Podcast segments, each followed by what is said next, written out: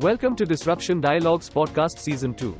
Listen to the influential leaders and trailblazers from around the world as they share invaluable insights to navigating the fifth industrial revolution. Hello, and welcome to another episode of Disruption Dialogues Season 2. I'm Robert Outram, Vice President for Chemicals, Materials and Food for the Europe, Middle East uh, region at Markets and Markets. Today, I'm having a conversation with Dr. Lars Kissau, President of the Net Zero Accelerator at BASF. Lars, a 20 year veteran at BASF, is revolutionizing the company through his new division. Focused on renewable energies, the circular economy, and reducing CO2 emissions, Lars is driving BASF forwards towards the ambitious goal of net zero by 2050. With his experience and dedication, he's shaping a sustainable future in the chemical industry. Thank you, Lars, for joining us today. Thank you. It's a pleasure to be here.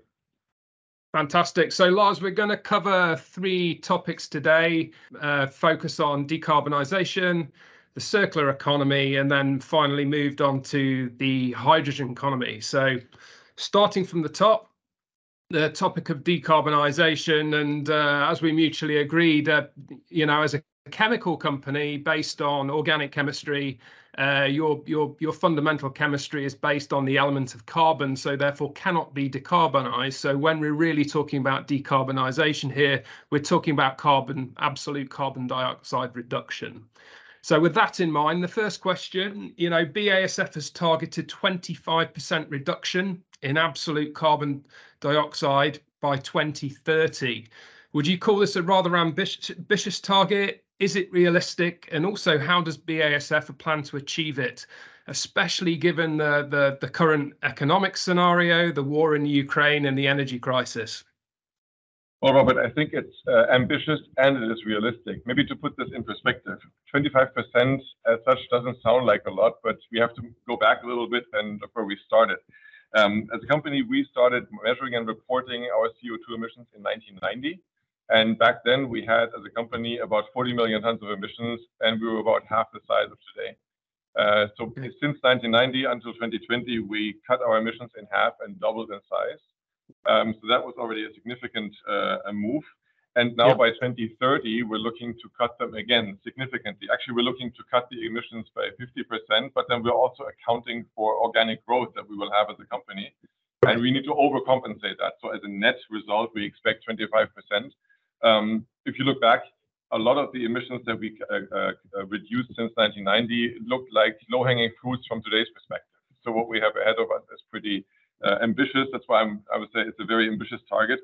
Um, it is realistic because actually set it based on a very concrete plan. You already said it. We don't really want to decarbonize because we need carbon in our product.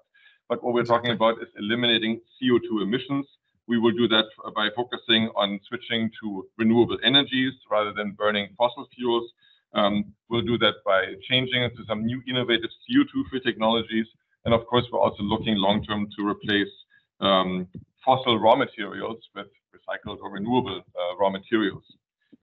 We really want to shape this transformation and, see this also in a competitive environment. And for this, it needs also the um, I would say, a stable regulatory environment, and we need a openness that promotes innovation and, and, and also an openness to uh, different technologies.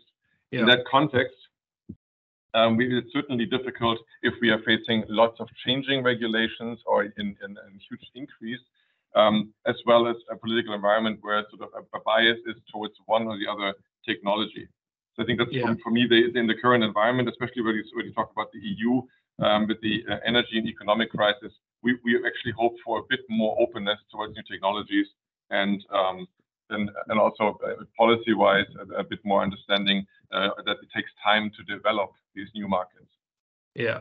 Okay. You you mentioned the transformation there, and then obviously all this has got to be paid for. Yes. You know, how do you balance the economic viability of this transformation, the initiatives you're putting in, with the need for sustainability and environmental responsibility. I mean, basically, in other words, how can you be profitable and yet achieve net zero targets? I think there's a couple of uh, fundamental things. I'm convinced that this transformation for us and for many other companies will only work if there is a business case. Uh, it will not work. It will slow down if it if it turns out to be a bad business idea. But I think it can be. Uh, we assume that by 2030, um, you will have a market where the demand for products with a low carbon footprint, so let's say CO2-free products, um, will be larger than the supply. So we want to be in that market. We want to capture that opportunity and ideally be the first one to supply our customers with products that are CO2-free, uh, that have a lower um, CO2 footprint. So when you see that customer demand, I think that's a good uh, good business case to go for, and that's why we think there is an economic viability. Um, the other thing that, of course, helps is since we're active globally, we look at our opportunities, the project ideas, the things we can do uh, from a global perspective and prioritize very clearly, and we will do those things first that seem to have a business case uh, earlier.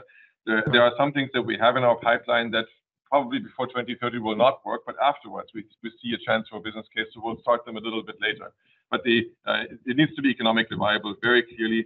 Um, you also have to consider, as a chemical industry, we are really in the middle of what we call a double trend uh, transition. We need to become climate neutral, we need to become circular, we need to innovate towards safe and sustainable chemicals, and we have the digital transformation. So there's four transformations uh, going on in parallel, and all of those are affecting the business model, are affecting profitability, and we try to make that uh, uh, do that in a way that we actually capture opportunities from that. Okay, brilliant. Okay, and obviously, the chemicals and materials, they're playing a vital role in in any product. Literally anything we see, feel, touch, uh, you know, chemicals are involved, and all the value chains are so much intertwined with the chemicals and materials industry. You know, how can the chemical industry engage with other sectors, other stakeholders, to create a more sustainable and decarbonized future? You said it, the chemicals, of course, the chemical industry, of course, has to manage its own CO2 emissions as a very CO2-intensive industry, but it's actually very key to the transformation of other industries. I mean, if we look at some of the products that we also market, they're talking about insulation foams for energy-efficient buildings that will help to decarbonize uh, the housing sector. You have lightweight components for transportation for cars. Yeah. Um, there's a lot of chemistry in wind turbines or battery materials for, you know, e-mobility, sustainable agriculture. So lots of things in our portfolio actually help other sectors make make that transformation towards uh, net zero. Um, what our ultimate goal is really, and I mentioned this, is uh, produce products with a zero product carbon footprint. And I think where we engage with our uh, other industries is by offering those products, we are helping them make products that have a lower carbon footprint. So this is really a key part of this of this interaction. Um, and what we have done, actually, uh, and this also ties into the whole digital transformation thing, um, we have about 45,000 sales products as a company, and each for each one, we have the ambition um, to uh, provide our customers with a product carbon footprint. So when they buy it from us, that they also know what the product carbon footprint is of what they're putting- Right... into their products. Calculating that manually for 45,000 products is not doable in a realistic amount of time. So we, um, since it was not available in the market, we developed an in-house tool, a digital tool, that does that in parallel, real time for the, uh, of all 45,000 products. So we are today able to provide our customers with with the product carbon footprint, so when they buy our products, they can, uh, calculate also their footprint. And this will help also our customer industries, uh, drive towards net zero. Okay, that's fantastic. I know when I've been talking to some chemical companies now, their procurement teams, they're definitely... You know, it used to be price, uh, sustainability of supply, reliability, all the rest of it, and now they really are factoring in when they're buying products, you know, that carbon footprint into that uh, purchasing equation. So- Right... so great to hear that. Um, okay, I mean, BASF, you're a huge consumer of energy, absolutely huge consumer of energy, a bit like the chemical industry as a whole is a huge- Right... consumer of energy, just like the cement industry, things like that. What's your sort of strategy going forwards with respect to that energy? Do you buy in green energy, or do you create your own energy? Um, or both. Uh, we call it a make and buy strategy. We basically, like I said, uh, green energy is uh, a the future strategic raw material, and we need a diversified portfolio, and we need a reliable supply. So we are doing both. We are, for instance, investing into our own renewable power assets uh, right now, particularly offshore wind farms. Um, but we're also purchasing power on the on the market through long-term supply agreements with plant operators. Um, and I think what's really key for us here, because we want to drive the transformation, uh, one key criterion for us when we purchase power is additionality. So we're looking for green power from new assets that are being built, not from existing assets, because that will basically help to drive the green greenification, if you will, of the grids. Yeah. Um, give you an example for the for the make options uh, we have realized. Um, we're right now constructing uh, on the Dutch North Sea a, a wind uh, farm together with Vattenfall called Hollandse Kust Zuid. Um, it's 140 turbines, capacity of 1.5 gigawatts, and it's currently the largest subsidy-free wind farm in the world. Um, so that's one thing that we are actually quite proud and quite happy of to already have this. We're not only going for offshore wind, though. We also have a solar farm at our um, plant in Schwarzheide in, eastern part of Germany that's already online since last summer. And we are uh, on the buy side also um, progressing well in North America. Uh, we procured about 250 megawatts of wind and solar capacity through some uh, purchase agreements with Dawn Solar and EDF Energy Services. We have a couple of uh, supply agreements also in, uh, Texas. And even in China, we, have made some very significant progress with some long-term supply agreements with the state power investment corporations and Brookfield, and those actually help to supply that new site that we're building in South China and make it um, uh, basically completely supplied by renewable power when it starts up in 2025. That, has been quite a huge effort, and we have uh, in 2022 actually managed to have about 16% of our global power supply already supplied uh, from green power.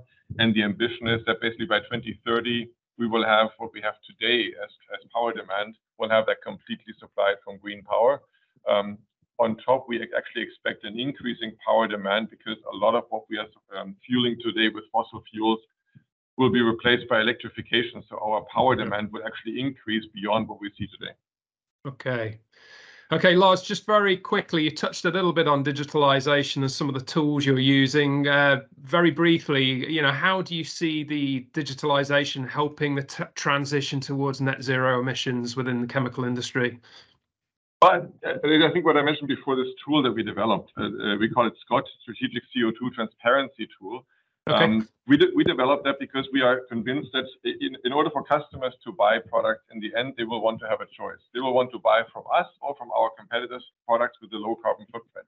Now, of course, everybody needs to be able to calculate, and there's actually uh, there are ISO norms of how do you calculate product carbon footprints, but everybody needs to be able to calculate them, and they need to be comparable. Uh, and, and, and, and basically what we did to, in order to be able to calculate, as I said, we developed a tool. So this takes care in a digital way of calculating them. And when we make this tool actually available uh, through some IT companies to other companies, um, right. basically they, to, to, use it because it's not our intention to be different. If the customer is getting product carbon footprints in the end that are different depending on who calculates them, exactly. they have no comparison and they become essentially useless. Yeah. So ideally, we, as a chemical industry, we can agree on one way of calculating, and it doesn't have to be our solution. Uh, maybe there's another solution. Right now, we we, uh, we don't see uh, viable other solutions in the market, so we'd be happy to share our solution with other companies. And since uh, that's sometimes easier to do with an IT company, there's several IT companies that are working with us, and uh, a couple of other chemical companies are actually also taking up this solution. And I think this is one way how the chemical industry can really, using digital tools, help to accelerate the transformation if we have that as a, as a base. Right.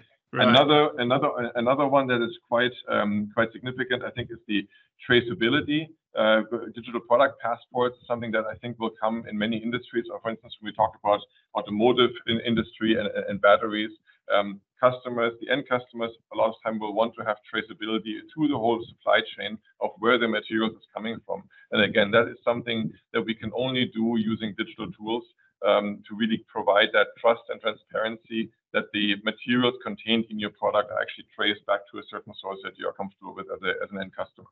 Okay, you know, certainly standardization across the industry. Really interesting to hear that you're going to uh, potentially open this up to other chemical companies as well. That certainly makes a lot of sense. Now, just moving on to our second topic now, the the, the circular economy.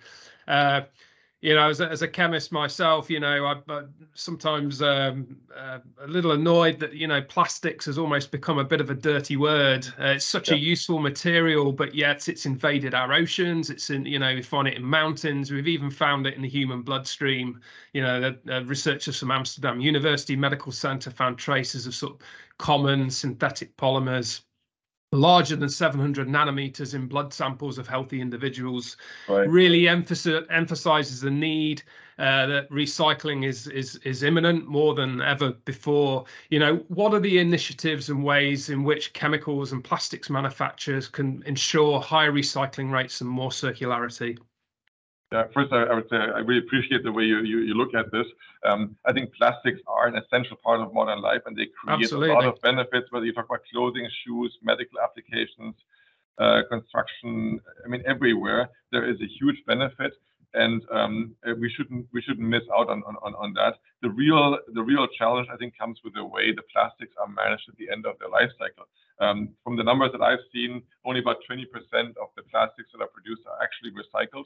The rest is incinerated, landfilled, or worst case, like uh, we- like you said, um, winds up in the ocean. And of course, that's the problem. We have to improve how we manage uh, the waste Yeah. and how we recycle it. Um, and there's a couple of initiatives that we, we look at. I mean, first thing, you don't want persistence in the environment. So one uh, one avenue that we can look at is biodegradability. So, uh, Right. and we are, this is something that BASF has researched many years ago with a couple of um, different polymers that we have called EcoFlex, Ecovio, that are biodegradable. So if you have an application where somehow the, the um, polymer rem- remains in the environment, it will biodegrade and not persist. And I think that's one avenue that we can, we can pursue. The next Okay. one, I think this is uh, an important one, is mechanical recycling, basically collecting the waste, sorting it, and trying to reuse. That comes with a lot of challenges, especially since the reuse re- requires you to sort it very well and, and have basically a almost pure stream after sorting. And here, what we can do is we can certainly help uh, with stabilizers to improve the properties, but also some tr- uh, uh, tracing materials that help basically a spectroscopic identification for the sorting machine, so you can improve the quality of sorting and help mechanical uh, recycling uh, achieve higher higher uh, rates of, of, of um, recycling quota. The final one, I think this is one that the chemical industry is now pouring a lot of money and effort in, including us, is chemical recycling, where you really take the plastics, even mixed plastics, you break them down to the elemental components, and you do uh, uh, you get the carbon and you do chemistry with it again. So I think as a combination of all those methods, I think we can manage the, the plastic waste issue. But you, you said it, it's really the top thing to work on. The, the benefits of plastics are huge, um, and uh, we have a growing population globally, and they will need plastic materials, but they will need a waste management that works. Yeah, ab- absolutely. Uh, yeah, and it's a trick tricky one because you've got the standard polymers, obviously that uh, you c- you can recycle, and then these biodegradable ones that don't really have a, uh, at the moment a, a recycling sort of value chain in in in place for some of these for Right. some of these polyo uh, polymers. It's it's it's a, a tricky tricky multiple ways to manage this, and uh, not everyone has the the the same outlook. I mean, what are maybe you can throw some light on some of BASF's uh, initiatives within recycling and the, the the circular economy. You touched on a couple there. Are there any more? Yeah, I mean, there's a couple. I mean, I think fundamentally what we're trying to do, uh, do is really is, is with the topic of circular economy. We need to decouple the growth of a company, the growth of an economy from the resource consumption. I mean, we all realize that's limited. So we have to reduce the resource consumption, reuse, recycle. That's really the key. And along those lines, as I mentioned, we talk about additives that help improve the mechanical recycling. Uh, we are also a founding member of the Alliance to End Plastic Waste, which focuses on developing infrastructure for waste collection in several companies, promoting recycling methods, you know, also education and uh, engagement on, stakeholders, and also cleaning up uh, areas that are heavily impacted by plastic waste. So that's also one um, area that we're we're working on. With um, we also have a, number of partnerships where we're trying to um, uh, build support for an important concept, which is called mass balance. If you look at the scale, uh, let's say typical petrochemical operation, say a modern steam cracker um, has a scale somewhere between a million and two million tons of ethylene, and obviously needs that similar amount of raw materials. If you look at the mechanical or chemical recycling plants and their output, it's one or two orders of magnitude slower. So I think where we, where we can really make a bigger contribution and where we are actually uh, having a, a bigger initiative is bringing chemical recycling to scale and then also uh, uh, replacing with that uh, fossil raw materials. So we really try to decouple our growth from consuming virgin carbon, really trying to get more recycled carbon into our systems. Okay. And of course, there yeah. are some there are some specific recycling loops that we're building, and I would say there's polymers, for instance, that go into ma- mattresses, um, that we can try, try to recycle. There's also certain uh, other polymers that you can basically remonomerize. So there's different chemical approaches yeah. um, that we are in investigating, trying to fill our value chains with recycled carbon. Yeah, I mean, the, I, I, really see the future of the recycling as being the chemical recycling. I mean, as you as you've no doubt know, the, the mechanically recycled uh, plastics they have uh, limited reuse potential and and you know the big advantage I see for the chemical recycling is you're back to the monomer, so you can create essentially virgin plastic again from it, which is which is fantastic. You know whether it be the pyrolysis route or the uh, the enzymatic uh, hydrolysis uh, again, there's multiple avenues that you can go down within this uh, this sort of chemical recycling uh, avenue. What do you see as the state of the art for chemical recycling? You know, what technologies do you you think will win the race to recycle? And you know, what is the commercialize, commercialization status of BASF's ChemCycling technology? Fundamentally, I would say chemical recycling will be a very good complement to the mechanical one. There are certain things that if you can sort them well mechanically, let's say PET bottles, uh, I mean, that's something that uh, certainly should be expanded. Um, but chemical recycling will no doubt be a, a, great solution, especially when you talk about mixed uh, plastic waste that is difficult right. to recycle. I mean, yeah. one example is multi-layer food packaging. You go to the supermarket, yeah. your, your cheese and meat uh, packaging, multi-layer, where every layer has a different function, and we all benefit. It reduces food waste. It's actually very uh, uh, ecologically sensible to do to package food that way. But of course, they're very difficult to recycle mechanically. So that's a typical application where we see for chemical recycling, you bring it right now, I would say state of the art is pyrolysis. You bring it into pyrolysis plant, you create a pyrolysis oil, and then with a little bit of workup, you bring it back into your, your chemical uh, operations. And I think this is um, this is what we, we, see as one major major area. These mixed materials that are difficult to, to recycle, and uh, a lot of um, applications actually mix different uh, polymers.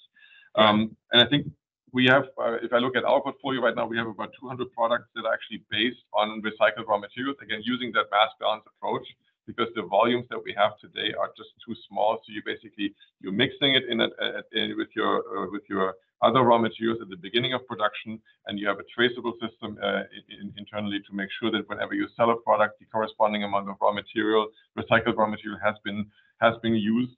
Um, and I think this is one way that we, we, we will build up the, the, uh, the, the business. Uh, we'll go beyond the 200 products very soon. And we see the strongest demand actually from applications that are very sensitive to performance. Um, if you talk about, let's say, medical applications, some functional textiles, automotive, um, temperature sensitive applications, all these applications need high performance of the polymers and struggle if you have any sort of performance degradation through mechanical recycling loops. I think, and those are the areas that are first to pull when it comes to products based from chemical recycling. Okay, that makes sense. I mean, what do you think is the best approach to uh, on the road to net zero? I mean, again, lots of options out there. I've got to got to admit myself, I d- I don't like carbon capture. I think it's a license to sort of carry on uh, carry on as normal. Uh, I think there are better options out there. But you know, what's your opinion? Do you do you see recycling, circularity alone as the best mix, or a mixture of carbon capture, emissions reductions technology plus recycling? How do you see this this panning out? I'm I'm a fundamental believer in innovation, and I really think what we have now, this huge challenge globally, is a big big driver for innovation. So what we need is basically right now the openness to and entertain all these different options in parallel. I agree that say carbon capture is is a, is maybe a temporary solution, but not a right. long-term fix. I mean, long-term being a chemist, CO2 is a carbon-containing molecule. I would love to use it as a raw material. Absolutely. So dumping it and, and sequestering it somewhere is, is, is maybe a temporary solution to remove CO2 from the atmosphere, but it cannot be the only solution long term. And likewise, many of the other uh, solutions that we, we talk about will contribute, but they might not exclusively be the one. But what, what happens in any case, as everybody is developing certain technologies, the competition will trigger innovation. And it's I would say from today's perspective, almost impossible to say, well, what will win the race? So we just have to engage in different areas and, and, and believe that uh, there is a lot of innovation power uh, that companies and, and, and research institutions will still unleash. Okay, brilliant, Lars. I'm going to skip ahead to a really important topic, uh, which is the uh, the hydrogen economy. It's, it's, something that markets and markets we've been looking at intensely And again, there are many different ways as to, uh, first of all, hydrogen production itself. You know, with Right. all the different colours, the the the grey, the blue, the green, uh, and even the white, of course. Uh, but you know, what do you see uh, as as the winner for? Obviously, green hydrogen is the is the the, the game changer here. What Right. do you think will be the winner within uh, green hydrogen? You have different technologies. You have PEM electrolyzers. You have solid oxide electrolyzers. You have alkaline electrolyzers. You know, how do you see this green technology uh, shaping up, and who will be the winner? Well, I would say quite quite similar to what I just said on on on, on a general innovation piece. Um, certainly, green hydrogen will be uh, will solve a lot of issues provided we have the amount of green energy that we need to make it. Um, if I look at the current uh, size of the hydrogen market, which is basically driven by the chemical industry and by refining, um, and the future use of hydrogen, the the hydrogen market is looking to be very big. So we will need a Yeah. lot of energy to do that, and that needs to be built. So that ramp up into a hydrogen economy will take some time, and it will not work if it's only green hydrogen. I think for some transition period, we will need to use blue hydrogen, or maybe move away from the color coding entirely and just classify hydrogen according to the carbon footprint that it comes with. Right. And and I think for so what what we are uh, looking at, I mean, of course, we're looking at um, uh, a, a green hydrogen. We're also building a PEM electrolyzer here at our main site in Ludwigshafen to see how we integrate that technology. But I see that I also expect there will be a lot of innovation, further improving the, the production technologies for green hydrogen. And in parallel, we're looking at other technologies. Uh, one that we are also looking at is uh, called methane pyrolysis, where you basically split uh, methane into hydrogen and solid carbon. Um, big benefit of that is that you get hydrogen that is CO2 free. I mean, you produce solid carbon and you don't produce CO2. Um, but you only need about a fifth of the uh, of the green energy to to uh, run that process compared to production of Mhm. green hydrogen. Okay. Interesting. I think that that that's those are things that we're we're looking at. Um, in the long run, if we really have a, sufficient amount of green energy, uh, I think the largest part of the market will be green hydrogen. Uh, but until then, and I think that transition phase for me is probably another 15, 20 years, we will see a lot of other technologies competing. And of course, we also have to acknowledge that this right now is significantly driven by a lot of subsidy programs around the world with uh, different countries vying for the leading position of the lowest production cost for emission-free hydrogen. Yeah. Okay. Yeah, I, I, I agree. I think I think those subsidies once once the industry gets established and the electrolyzer costs come down, then those subsidies will you know probably be removed in in due course. I mean, you And they, mentioned and they that should be, and, and, they, and they should be. I mean, I think this is something, subsidies for me is something that help us to scale a new technology, but as an industry, we shouldn't be asking for long-term Yeah.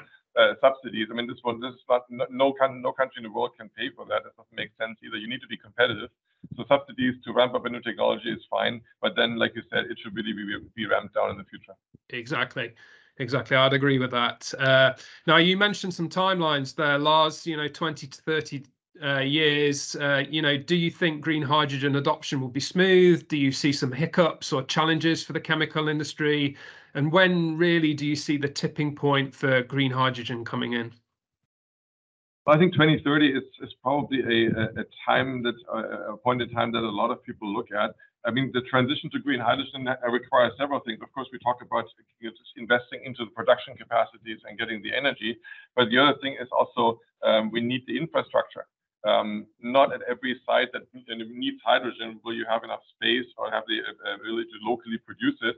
So in, in many areas, and I'm, I'm just looking at Europe, um, there's a bigger discussion on having a hydrogen backbone, a pipeline Right. network to try. try. So I think that all needs to be coordinated. And I think with all the projects that are going on, 2030 roundabout looks to be the time when we will have a, base a base load or a, starting grid for hydrogen pipelines. There will be some first fill volumes to start. So I think 2030 is probably the point when this really starts. Before that, you will see a lot of investment to prepare, but it all needs to come together on the supply side, on the infrastructure side, and also on the demand side. Yeah, the infrastructure thing's a really uh, important piece of this, and uh, I think a lot of lessons have been learned from the uh, the automotive industry, and particularly with things like electric vehicles. So.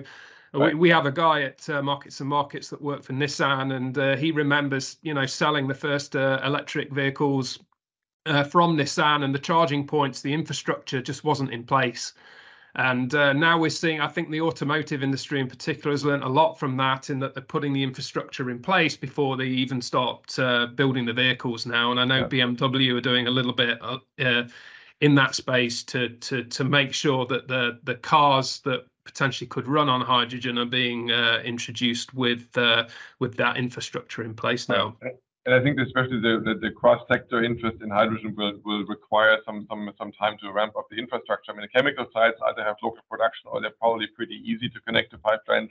But we're not the only industry looking at hydrogen. And if you have mobility yep. and housing and all these sectors looking at exactly. hydrogen, you will need a distribution grid and uh, and especially for transportation, then also the, the filling stations. So that that will take some time to build that. Um, but I think by 2030 we will have a certain base, and that's also the time we need it on the supply side to actually establish the projects to make the emission-free hydrogen, and also to develop the new technologies. I mean, what I mentioned before, uh, the methane pyrolysis, things like that, are in, an, in, a, in a developing stage. They will probably need another couple of years before they really commercial scale. Okay, brilliant. And uh, you know, you, we've we've briefly touched on a few other industries there, Lars, but uh, you know there are mixed opinions as to where you know hydrogen really makes sense as a fuel or an energy source. You know, whether it be automotive or or uh, heavy industry. You know, where do you really see the major applications for hydrogen? If I start in-house, I think chemical industry is of course a major consumer. We need it really as a as a structural raw material. I mean, BASF alone consumes about a million tons of hydrogen every year. So we are uh, uh, quite, of course, quite interested to have that. And we see we see additional uh, use in the chemical industry already. I mean, we we talked before about the temporary use of CCS and then using CO2 as a raw material. When you talk about that, you're effectively talking about using hydrogen to activate CO2, and then you do your chemistry. So long term, we see a, a, significant increase in demand from the chemical industry for really closing the value chain and taking CO2 out of the atmosphere and, and, and, and tying it up in, in molecules uh, uh, for, for longer term. That is certainly a, a significant uh, part. Um, I think also hydrogen as an energy vector will become important to stabilize grids. We have a massive change towards renewables that's affecting the stability of electricity grids. I think hydrogen will play a role here. And of course, like you said, transportation, certain sectors of transportation look like they are probably uh, getting to an efficiency point better with hydrogen than with electricity. Probably passenger cars are, are more going to be likely to be electrified. But I think that again is a topic where innovation might really drive it forward, and we see which technology wins. Okay.